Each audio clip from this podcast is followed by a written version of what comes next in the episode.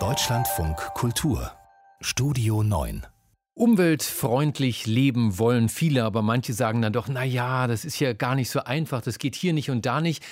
Jetzt werden uns aber auch noch die letzten Ausreden genommen. In der Schweiz nämlich, da können Sie inzwischen sogar Ihre allerletzte Fahrt emissionsfrei erledigen. Ein Berner Bestatter hat ein speziell für den Leichentransport umgebautes Lastenrad angeschafft. Dietrich Karl Meurer hat sich das angeschaut und angefasst.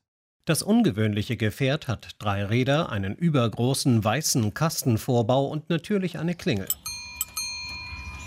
Wenn der Bestatter Gian Harry mit dem Spezialvelo, so wie Fahrräder in der Schweiz genannt werden, auf den Straßen von Bern unterwegs ist, dann fällt das auf. Das Rad erinnert an die Lastenräder, die zum Waren- oder Kindertransport verwendet werden, nur ist es mit gut 3,50 Meter deutlich länger.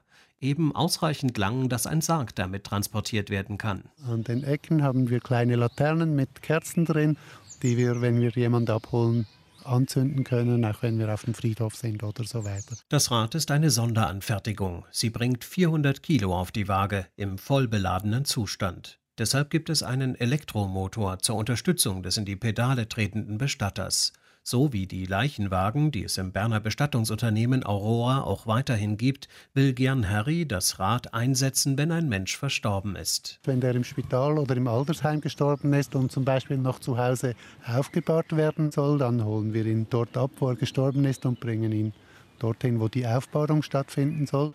Das kann aber auch sein, dass der Sarg bei der Trauerfeier dabei sein soll, was in der Schweiz weniger üblich ist als in Deutschland, oder dass man mit dem Fahrrad auch direkt ans Grab fahren soll. Das Rad ist so konstruiert, dass der Sarg entweder ganz diskret von Planen verdeckt werden kann oder für alle sichtbar quasi aufgebahrt durch die Straßen rollt. Hier könnten, so sagt der 50-jährige Bestatter, sogar die Hinterbliebenen dabei sein. Genau, natürlich können die Leute mitfahren mit dem Fahrrad, auf dem Friedhof auch einfach zu Fuß mitgehen, ja.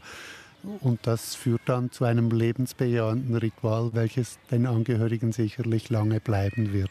Das Bestatterfahrrad ist in der Schweiz ein Novum. In anderen Ländern, etwa in Dänemark, werden bereits seit einigen Jahren Lastenräder für die letzte Fahrt von Verstorbenen eingesetzt. Letztes Jahr sorgte in Oldenburg ein Künstler mit der gleichen Idee für Aufmerksamkeit. Der Berner Bestatter Gern Harry verweist auf den ökologischen Aspekt. Sein Velo sei nachhaltig und so leise wie kein anderes Bestatterfahrzeug.